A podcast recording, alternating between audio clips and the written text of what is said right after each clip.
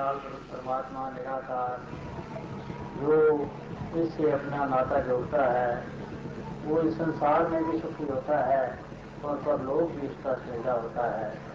तो दुनिया में आज इस परमात्मा के मिलने के बजाय दुनिया कर्मों कांडों में पड़ी हुई है, तरह तरह के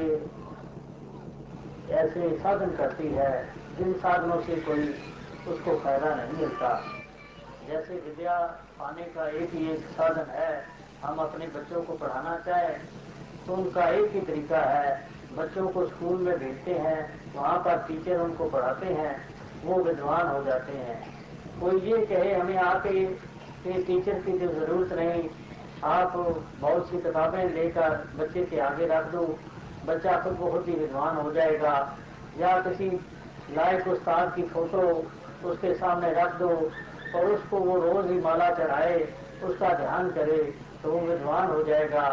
या इसी तरह का और कोई बात कह दी जाए कि आप हिंदी अपने बच्चे को पढ़ाना चाहते हैं, उर्दू पढ़ाना चाहते हैं, उर्दू का सिमरन बच्चा करता रहे तो वो उर्दू पढ़ जाएगा, ऐसा नहीं होगा। जो भी चीज हमें ग्रहण करनी होती है, पानी होती है, उसके उस्ताद की हमें आवश्यकता होती है, जरूरत होती है।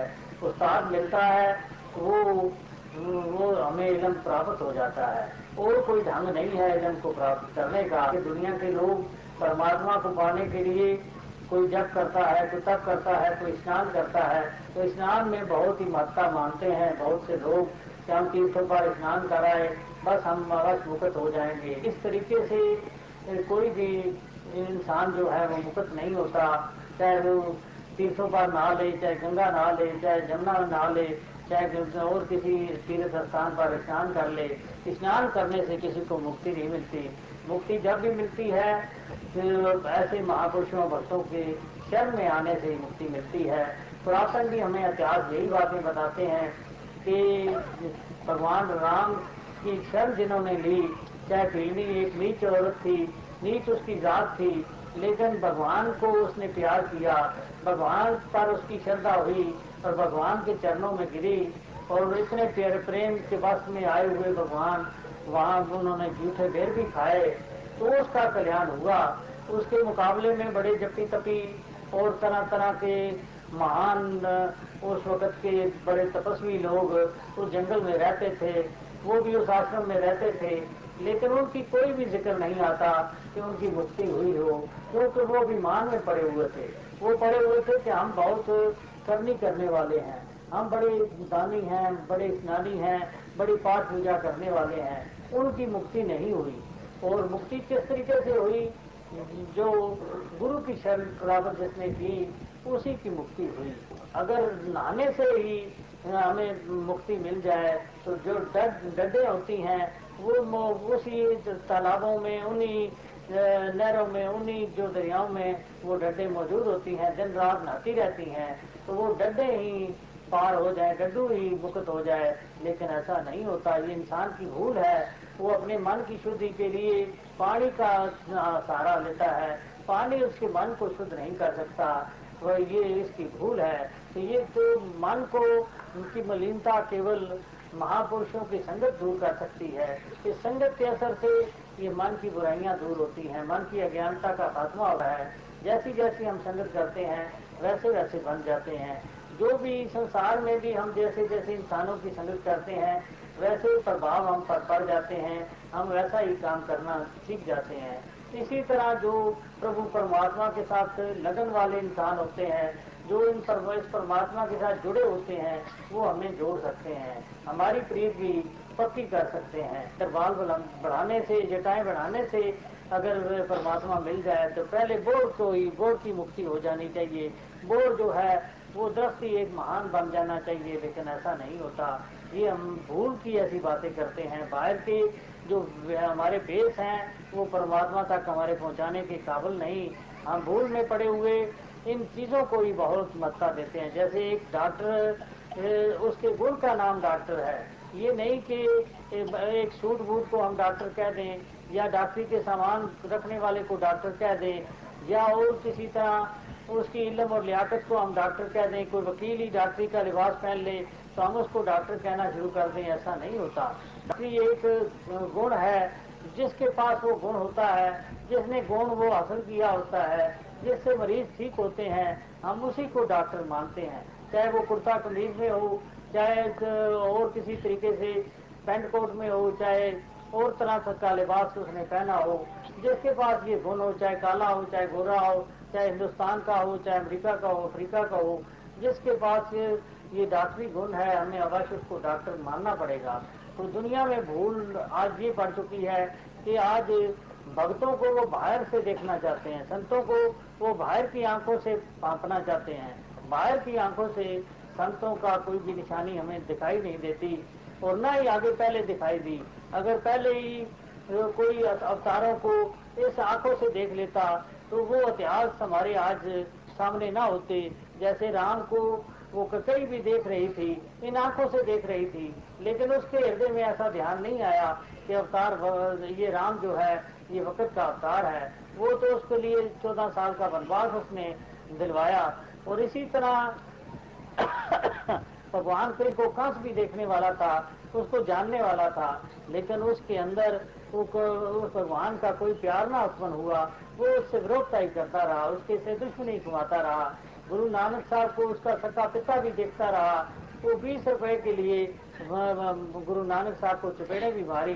तो अगर वो आंखें उसकी देख लेती ये अवतार है तो वो ऐसा काम ना करता। ईसा मसीह को ऐसे सूली पर चढ़ा दिया और सिर पर कांटों का ताज डाला और इसी तरह हाथों में गिर गाड़े।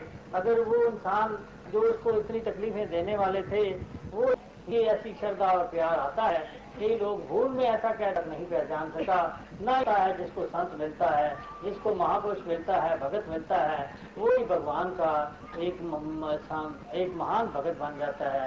तो ये भक्तियाँ हम अपने शरीर की बातों को मान लेते हैं।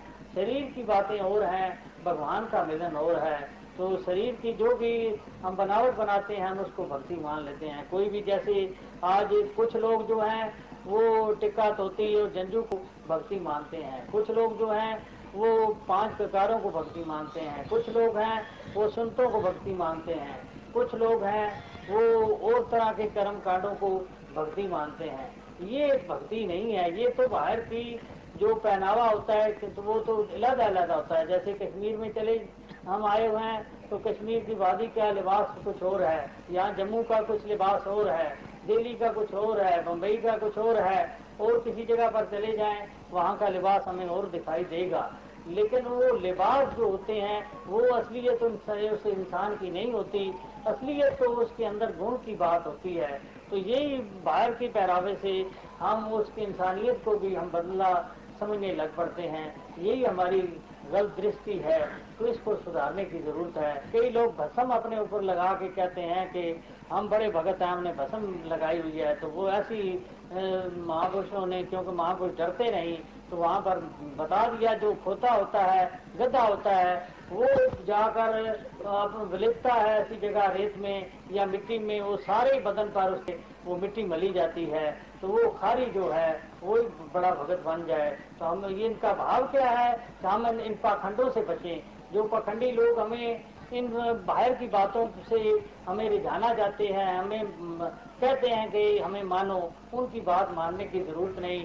अवश्य आप ऐसे गृहस्थी संतों को माने जो संत हमारे जीवन में सही रूप में प्रवेश कर सकें, जो अपने तजर्बे से हमें भी इस संसार में सुख भी रहना सिखा सकें। वही संत जो होते हैं वो महान होते हैं। भगवान कृष्ण संसार पर आए तो वो भी इसी संसार में रहे, दुनिया के काम धंधे करते रहे, लड़ाइयाँ भी लड़ी और इसी तरह राजनीति में भी रहे, संसार से वो भागे नहीं। और भगवान राम आए, वो भी संसार से भागे नहीं। भगवान गुरु नानक साहब आए, वो भी इसी संसार दुनिया में रहते हुए दुनिया का कल्याण करते रहे, बाल बच्चों में रहे। और इसी तरह गुरु गोविंद सिंह, गुरु अर्जन देव जी, सब इस बाल बच्चों में रहकर दुनिया का कल्याण करते रहे। और भी जितने मोहम्मद साहब आए यही साहब वसीज आए वो दुनिया से भागे नहीं, लेकिन आज हमें कई लोग ऐसे मिलते हैं जो हमें दूर दुनिया से दूर ले जाते हैं। कहते हैं जंगलों में जाकर आपकी मुक्ति होगी, जंगलों में जाकर आप भगत बनेंगे, आप भस्म लगाकर भगत बनेंगे, जटाएं बढ़ाकर भगत बनेंगे, गेरवे कपड़े पहन के भगत बनेंगे। हमें ऐसे भगत बनने की जरूरत नहीं, हमें अवश्य इसी तरह संसार में रहते हुए इस लोक में भी हम सुखी हों और परलोक भी हमारा सुहेला हो। ऐसी भक्ति जो होती है वो महान भक्ति गिनी गई है। कई कहते हैं बस हमने मौन धारी हुई है, हम किसी से बात नहीं करते। अगर मौन ही भक्ति होती तो परमात्मा हमारी जुबान लगाता ही ना। तो ये जितने कई जानवर हैं जो बोलते ही नहीं, जिनकी कोई आवाज़ हमें सुनाई नहीं देती, वही सबसे बड़े भगत बन जाएं तो ये भी भक्ति नहीं है। तो ये बगैर गुरु के मुक्ति नहीं होती और गुरु के मिलने से ही हमारी खलासी होती है।